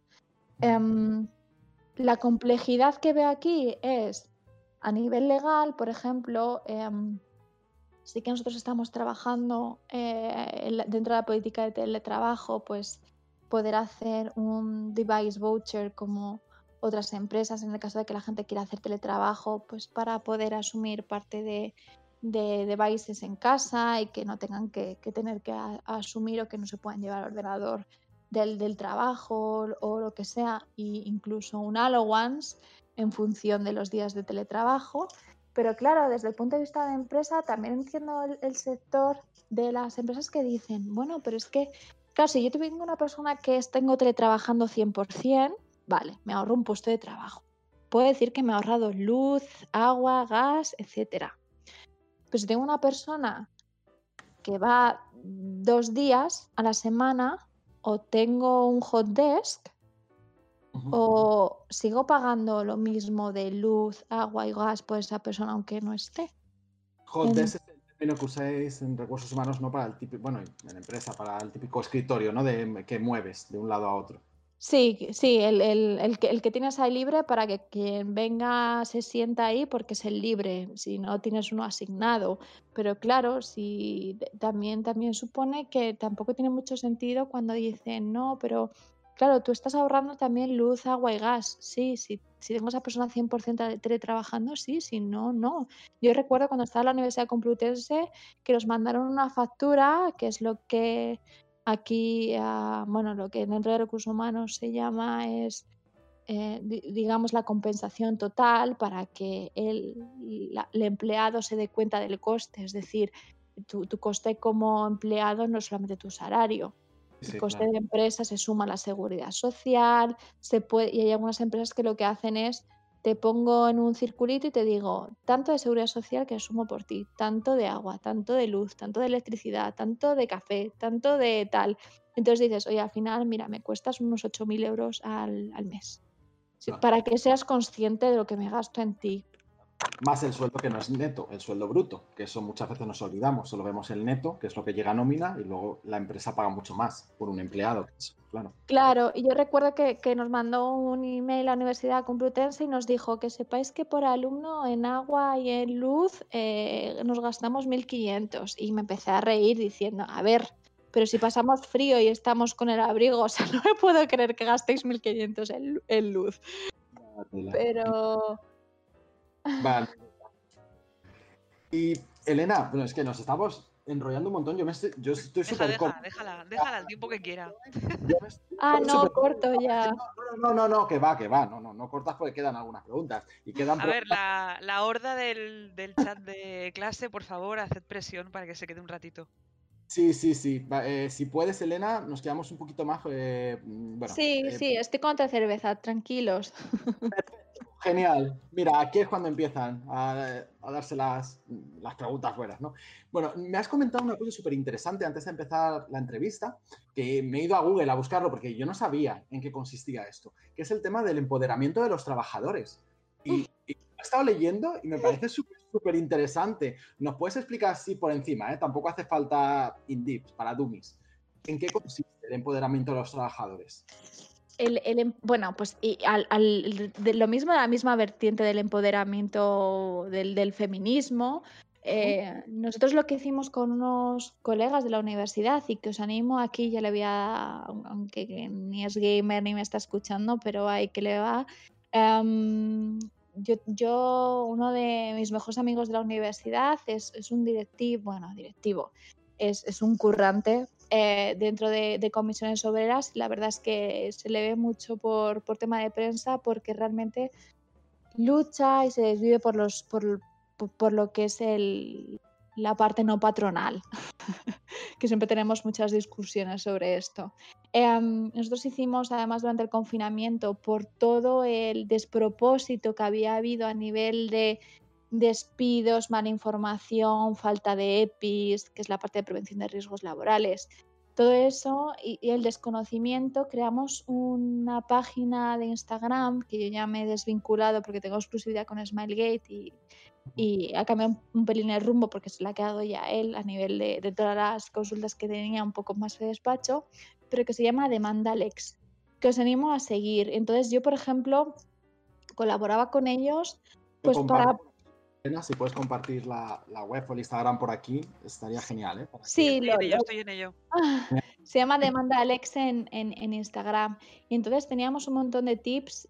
¿Por qué? Porque el, derecho al final es un lenguaje muy pesado, es, es muy retórico. Em, yo recuerdo los últimos años de la universidad, ya me estudiaba dos frases y el resto era parrafada de relleno que metía y, y que al final decía, pues mira, me ha salido un real decreto. Em, porque es así, es muy retórico. Entonces, claro, lo puedes sintetizar mucho. Entonces, claro, explicar a una persona, eh, no, lo que te han hecho es, se, llama una improcedencia laboral y puedes reclamar eh, salarios no devengados, esto lo que es un embargo y lo puedes reclamar judicialmente y tienes que meterte en este enlace. era como explicar de forma llana el derecho y que la gente fuese consciente de sus obligaciones y de, y de sus deberes y hasta qué punto el, que mi jefe me escriba por WhatsApp y me diga eh, dónde estás, estoy con mis hijos, vete al trabajo ya, eh, supone una infracción que yo puedo despedir eh, y, o sea que yo puedo como empleado reportar a, a, una utilidad laboral y se le se puede caer el pelo por muchas cosas. Entonces, claro, faltaba teníamos la sensación de que faltaba que la gente conociese un poquito más sus, sus derechos. Y entonces creamos esta, esta cuenta donde empezamos a dar muchísima información y la verdad es que tuvo mucho boom y, y al final eh, mi compañero Víctor que lo lleva se lo ha quedado como, como parte también de su despacho, que hace, hace muchas consultas ahí y que si tenéis algún problema de derechos laborales, eh, os animo ¿Cómo se llama tu colega Elena para que le puedan seguir? Pues, ah, pues me queda un poco en blanco ahora con el apellido, pero es Víctor, que es que yo tengo puesto Víctor Uni, ¿sabes? Entonces le puedo decir el apellido. ¿Y lo tienes en LinkedIn? ¿Quieres compartirlo más bueno, mañana o esta noche? No, o sin, problema. Sí, os, lo pongo luego por Discord cuál es el, es, cuál es el apellido. Es, es, es una máquina de derecho laboral, la verdad. Eh, muy crítico también con todos los sindicatos y, y, bastante, y bastante razonable. Muy pasional. Necesitas muchas cervezas para hablar con él, pero es muy interesante. Entonces, claro, pues esta parte nos, nos parecía muy, muy interesante. Este, Víctor, Víctor Llanos, sí. Cortar, sí, Víctor Llanos. Tranquila, tranquila. Nos parecía muy interesante y, y, y, creo que todo el mundo debe de conocer derechos y deberes que tenga. Pues públicamente, Elena, de verdad que después de esta pregunta quiero darte las gracias. ¿eh? Las gracias por, bueno, por, por esa sensibilidad también que tienes por los trabajadores y por, y por, por, todo lo que luchas, porque esto al final es una lucha. De verdad. O sea que. Vale, pues vamos a cerrar la entrevista porque, a ver, no nos olvidemos que aunque hayamos estado aquí hablando de, derecho y de, recursos humanos, de gestión, esto es un canal de videojuegos, de diseño de videojuegos en concreto. Entonces, ¿cuáles son tus tres juegos favoritos de todos los tiempos, Elena? Porque además, tú has dicho que era jugadora, no, muy asidua, pero, pero al final ha jugado. Entonces, mm. tus tres juegos favoritos y, qué decisiones los hace especiales para ti? Bueno, tengo cariño a Mario Bros, obviamente. De hecho, eh, mi madre siempre jugaba a. ¿Cuál es el Doctor Mario, el de las pildoritas? Pero tengo recuerdos de que yo quería jugar y la que jugaba era mi madre y yo lo que hacía era ver cómo pasaba de nivel. Pero tengo, le tengo especial cariño, pero por eso, porque me recuerda a, mi infancia, digamos. Y ya ahora, pues bueno, el, Call of Duty me parece muy interesante jugar a nivel online. Eh, pero también me gusta mucho lo que es la parte de, de, historia, pero em, historia a nivel de, de Ancharte o de los sofás. Es decir, una historia bien narrada, que te sientas un poco identificada con el personaje y Mm, de los sofás es la excepción, pero no me gusta cuando se tiene a nivel zombie, a nivel oscuro, porque me da muchísima ansiedad. Quitando eso, todos bien. Sí, estos, estos juegos de... es que lo, lo vivo demasiado, no puedo. Tranquila. Vale, pues mira, son las 8. Eh, hemos empezado 10 minutos tarde, también es verdad, ¿vale? Pero, pero vamos a ir a las preguntas de clase porque no nos vamos a, no nos vamos a ir sin, las preguntas, que, es, casi lo más interesante. De bueno, lo más, no, creo que sea lo más interesante, la entrevista ha sido la, ha sido la hostia, lo siento por decirlo así, pero es así. Vale, vamos a empezar por el principio con, con Adrián. ¿Quieres empezar con, con las preguntas? Vale, sí, genial. Bueno, eh, hola Elena. Eh, la primera pregunta viene del principio de todo, que comentabas estos perfiles un poco más reservados o, introvertidos. Y sin embargo, los que estamos entrando ahora en todo el barrullo nos comentan que, como decías tú bien antes, hay un foco extremadamente agresivo hacia el trabajo en equipo, ¿no? Entonces, te quería preguntar, eh, bajo tu opinión, de lo que crees o lo que has observado, qué tipos de outs dentro de la industria tienen estas, estas personalidades. Cuando dices outs, te refieres a, handicaps porque son introvertidos. Más que handicaps, es decir, qué tipos de labores, puestos o responsabilidades acaban desempeñando estas personas en un estudio. Bueno, primero eh, yo os recomiendo que busquéis en YouTube el poder eh, del introvertido de Shushan Kain, que es brutal, que es un speech que ella hace en text, creo que es, eh, donde si la gente es introvertida y si no sois introvertidos también os recomiendo porque quiere decir que un compañero familiar lo es. la persona introvertida no quiere decir que sea tímida, lo que quiere decir es, que em, no reacciona igual a los estímulos, lo que quiere decir que desempeña a nivel interno la creatividad y el management son los puntos clave de una persona introvertida. Creatividad, porque es una persona que, una persona introvertida se puede quedar dando vueltas sobre un tema, profundizar mucho y, llegar a desarrollarlo y trabajar tranquilamente. Bueno, aquí están eh, Thomas Edison, eh, Gandhi, eran introvertidos y que además a nivel de management, ¿por qué son, eh, es, un, es un perfil súper interesante? Porque al final no son personas que, quieran acaparar atención. Si Gandhi acaparaba la atención era porque era eh, la consecuencia negativa de, su comportamiento, porque se sentía con el valor moral de hacer lo que hacía, pero no lo hacía como vamos a poner un Trump, que es quiero ser el centro de atención.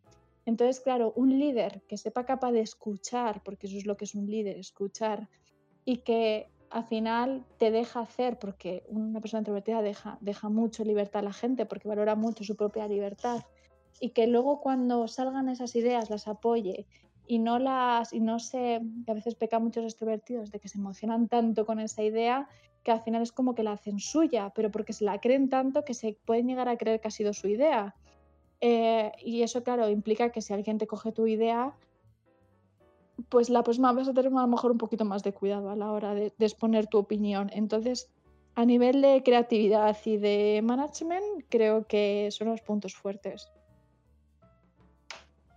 Vale, perfecto, muchas gracias. Nada. ¿Alguna más, Adrián, que de las dos que has puesto? Eh, sí, pues si te parece que me da un poco de apuro que hay varias preguntas.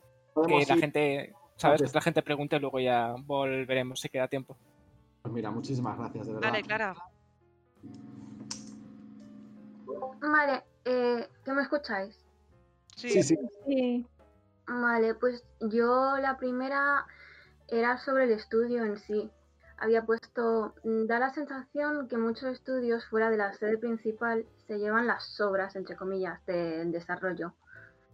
Pero parece que este no, no es el caso de Smilegate, que vais ya con un triple A. Eh, ¿Qué planes hay para el estudio de Barcelona?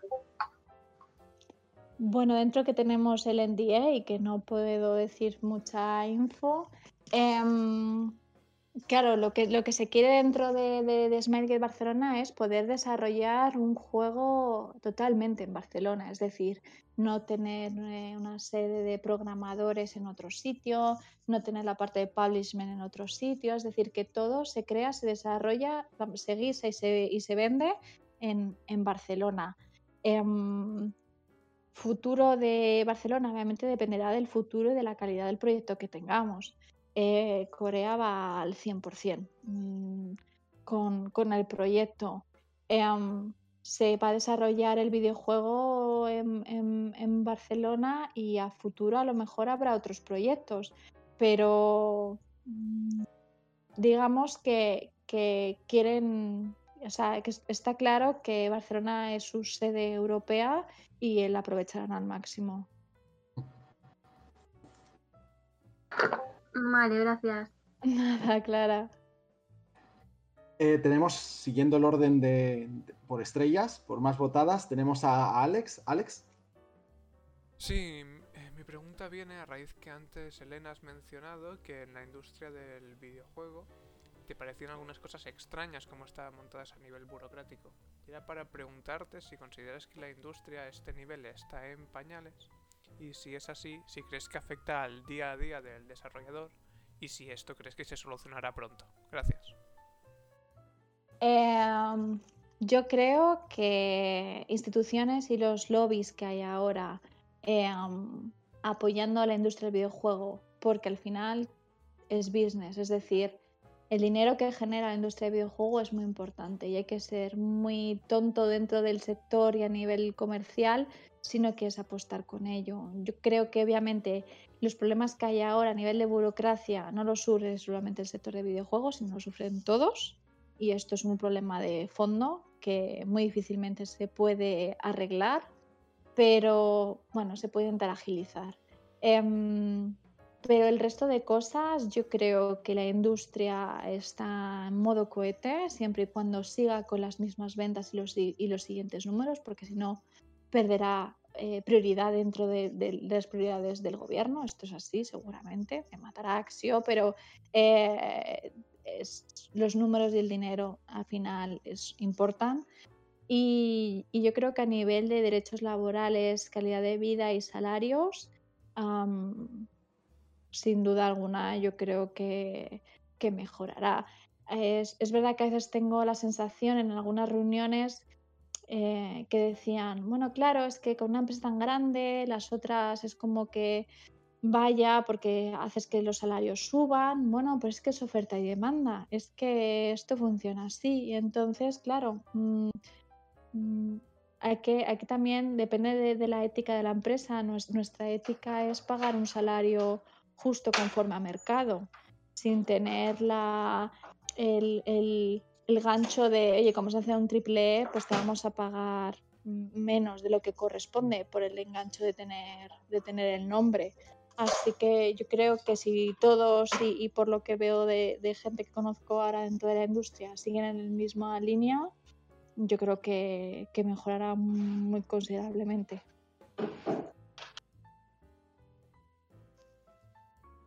Muy bien, Ruth, dale caña. Bueno, la mía es que es muy simple. ¿Qué es una Skylab? Hija, que, no sé qué es eso. pues mira, te lo, te lo voy a buscar.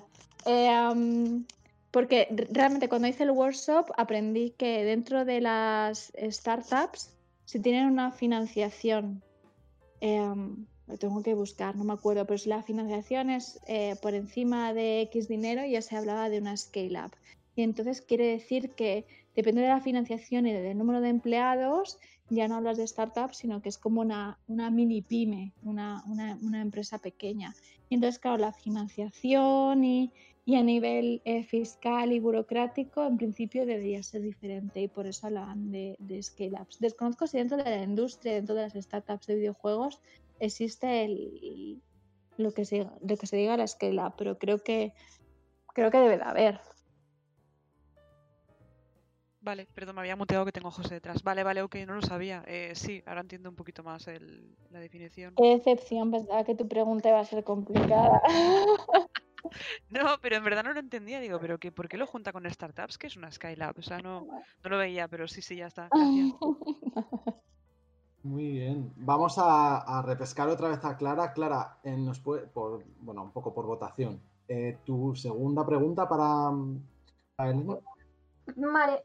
Em, en entrevistas con juniors que quizá no alcancen el nivel requerido de conocimientos, ¿qué elementos los pueden llevar a ponerlos por delante de otros candidatos que quizá tienen más experiencia?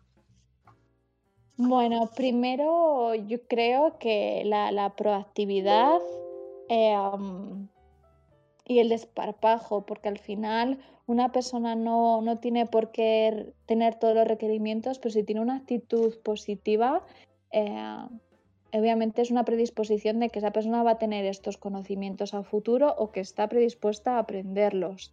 Entonces yo creo que una eh, proactividad y una predisposición y si no escuchas nada del, seleccionador, escribirle por LinkedIn, eh, no estoy hablando de acosarle, pero sí preguntar y demostrar el interés, yo creo que te puede poner por encima porque realmente tienes un interés real. Esto yo creo que es muy, perdona, ¿eh, Elena, que me, que, me esta pregunta, pero esto yo creo que es muy interesante porque muchos alumnos que terminan la carrera eh, piensan, eh, bueno, es que no voy a escribir al recruiter porque voy a ser un pesado, o no voy a volver a echar un currículum porque voy a entrar en esta lista negra en la cual si no me han querido una vez no me van a querer nunca más.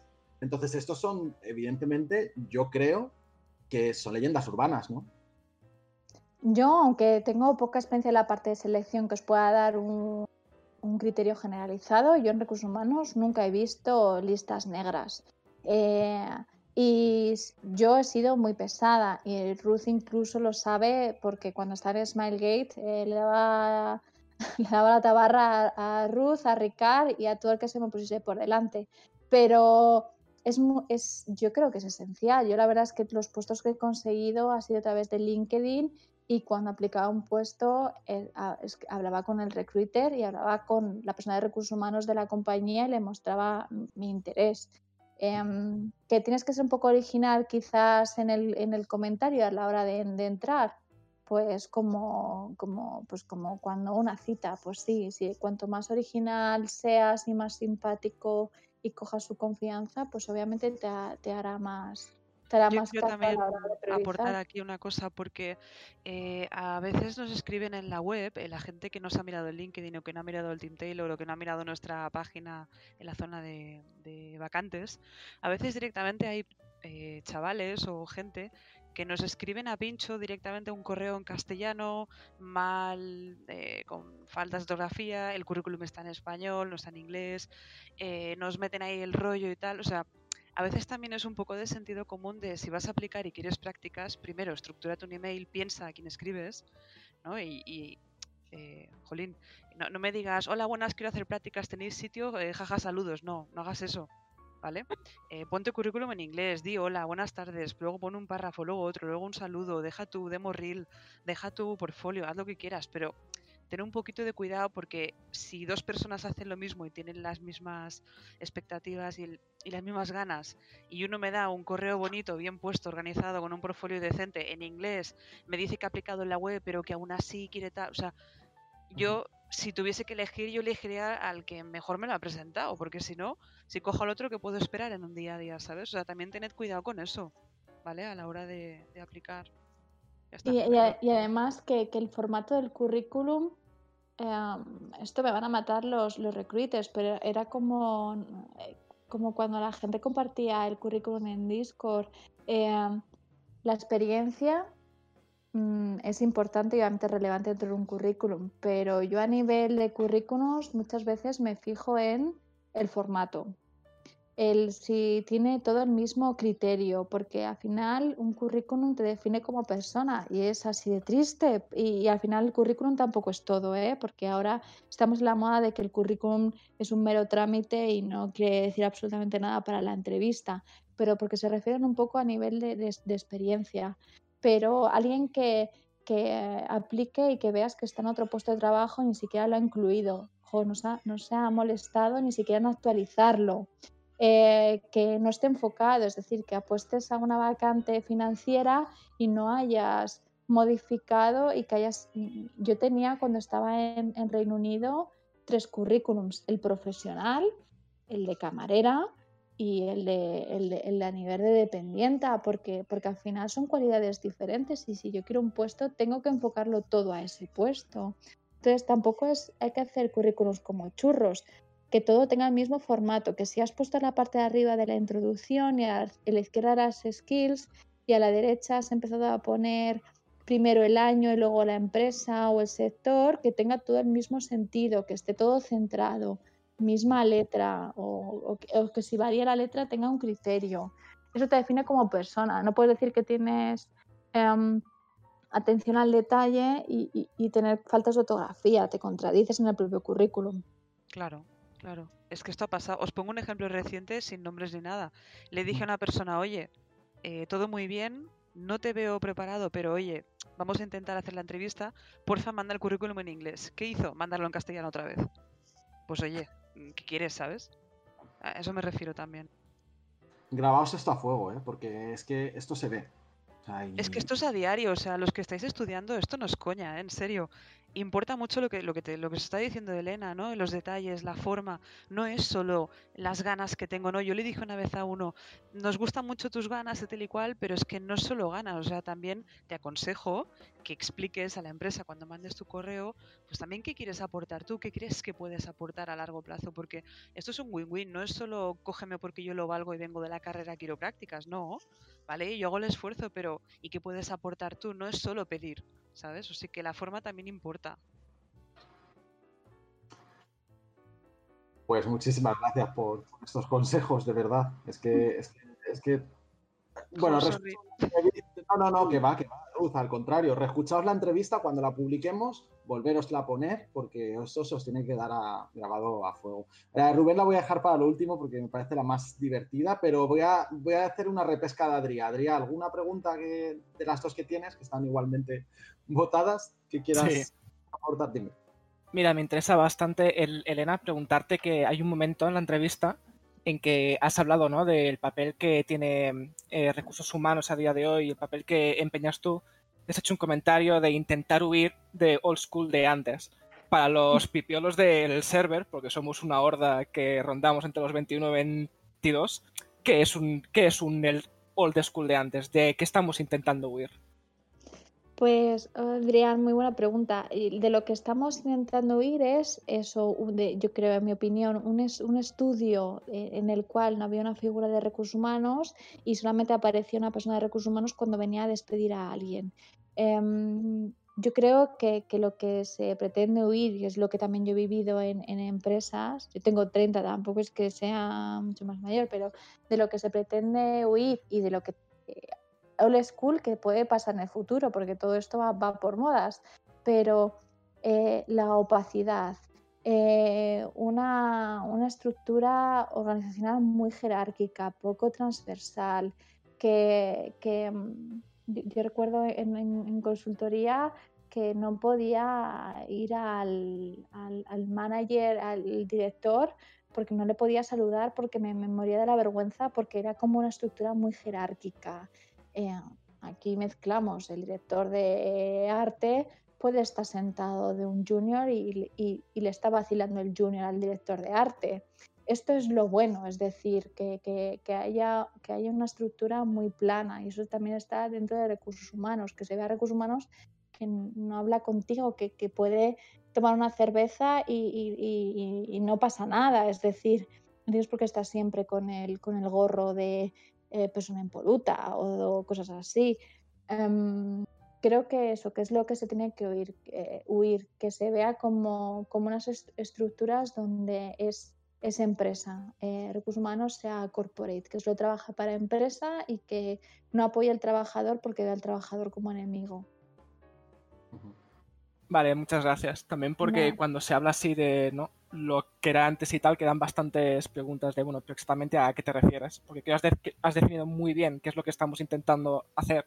Bueno, estáis intentando hacer. Pero no rollo de dónde venimos, ¿sabes? O sea, y realmente lo que pintas es una situación bastante apocalíptica, no te voy a mentir.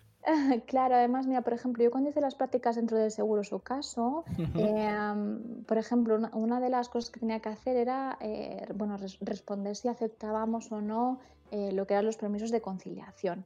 Y recuerdo que había un momento que, que, bueno, yo busco mucho y, soy, soy bastante soy bastante precisa en buscar y, me lo empollo mucho.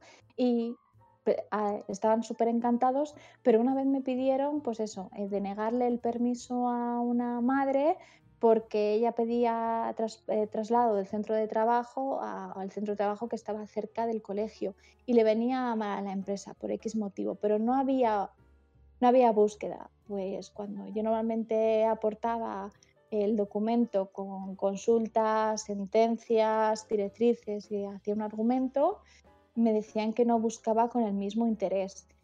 Y me dio rabia.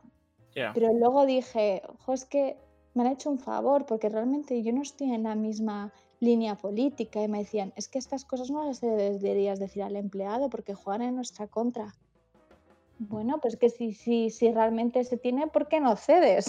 es que no lo entendía en su momento, pero, pero era, por eso, porque pues te digo que yo, por ejemplo, aquí hablo de publicar a, la gente y, explicar en, nuestro Confluence cuántos días tienes por, permiso de por matrimonio, algunos old school te diría, ¿y tú por qué le informas sobre que tiene 15 días? Ahora se va a casar, solo poco gestero que es 15 días.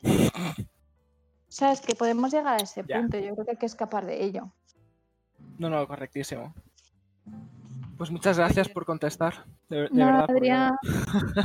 Vamos a dar paso. Vale, vale, sí, perdona. ¿eh?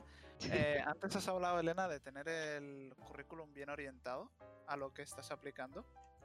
Eh, si te consideras o por el currículum entrarías como una persona multidisciplinar, por ejemplo, de mira, estoy aplicando para programador, pero he hecho siempre muchas cosas de audio y en algunos proyectos también he tocado. ¿Cómo incluirías eso eh, dentro de un currículum si estás más centrado en una cosa que la otra? Gracias. Nada, idea que pues em, primero depende del puesto, es decir, que seas multidisciplinar es súper importante y, y, lo debes de hacer valorar que a lo mejor no le puedes dedicar tanto espacio en el currículum como te, te interesa, simplemente con claridad de que sepan que eres multidisciplinar, no hace falta que, pongas los cinco proyectos que has hecho, por ejemplo, en, en sonido, con que me, me, des a entender al seleccionador que es multidisciplinar, ya entiende que puede ir eso, puede ser mucho más. Si el, pro, si el tipo de... si, si el, el, tipo de puesto que estás aplicando tiene sinergias con otro y tal lo decía también eh, Sergi, si sabes de arte, saber un poquito de programación, pues eso lo puedes hacer recalcar, pero no hace falta que a lo mejor que le dediques todo el currículum enfocado a todo, porque también si pones muchísima información, eh, se lee el 40% del currículum, entonces con que dejes la idea clave es, es suficiente. Vale, muchas gracias. Nada. Bueno, Elena, eh, quería ya hacerte la última pregunta, ya abusando de tu confianza, y es una pregunta graciosa. Eh, nos, preguntaba Rubén que cuál es tu, bueno, que qué sitios recomiendas visitar en Escocia. Te voy a preguntar qué sitio te gusta más de Escocia, habiendo vivido allí tanto tiempo. Eh, fuck off queremos saber de Escocia. Así, para acabar. Pues, eh, esto no me va a ayudar, pero si buscáis madrileños por el mundo en Glasgow. Es verdad. Yo lo busco. Me, tenéis primera y enseñando Glasgow. Pues, pues queda, queda resueltísima esta y ahora después de la entrevista todos a ver madrileños por el mundo. Encuéntralo. De acabar con Elena, quería recordaros a todos, los viernes, presentaciones. Este viernes tenemos otra presentación. Podéis buscarlo en el calendario. Creo que es de Adrián, ¿no? Adrián, si no me confundo. Correctísimo, sí. Muy bien, pues os esperamos a todos ahí, a todos los que podáis venir. Y, mm, y bueno, Elena, muchísimas, muchísimas, muchísimas gracias por tu entrevista. Yo creo, fíjate, te voy a decir una cosa. Yo creo que esta entrevista algunos que están todavía estudiando lo habrán visto como un poco lejano, de algunas cosas de las que hemos estado hablando. Pero yo creo que esta entrevista va a ganar valor. Además, con el paso del tiempo y cuando ellos escuchen, cuando estén dentro de la industria y, vuelvan a escuchar esta entrevista, ¿no? Y digan, pues mira, es que Elena qué sabia era diciendo esto. Y creo que... de verdad. O sea, sinceramente, estoy con la, con la boca abierta, así que desmuteaos todo el mundo ahora mismo y vamos a darle un aplauso a Elena, pero vamos. Qué majo soy. Como un pino, ¡vale! Qué majo te Así que muchísimas gracias. Seguramente que va a caer una segunda entrevista en algún momento contigo. Así que vete, vete, pensando, vete pensándolo ya. Pasará un tiempecico, pero eso, ¿vale? Venga. Gracias a vosotros. Gracias. Gracias. Chao, chicos.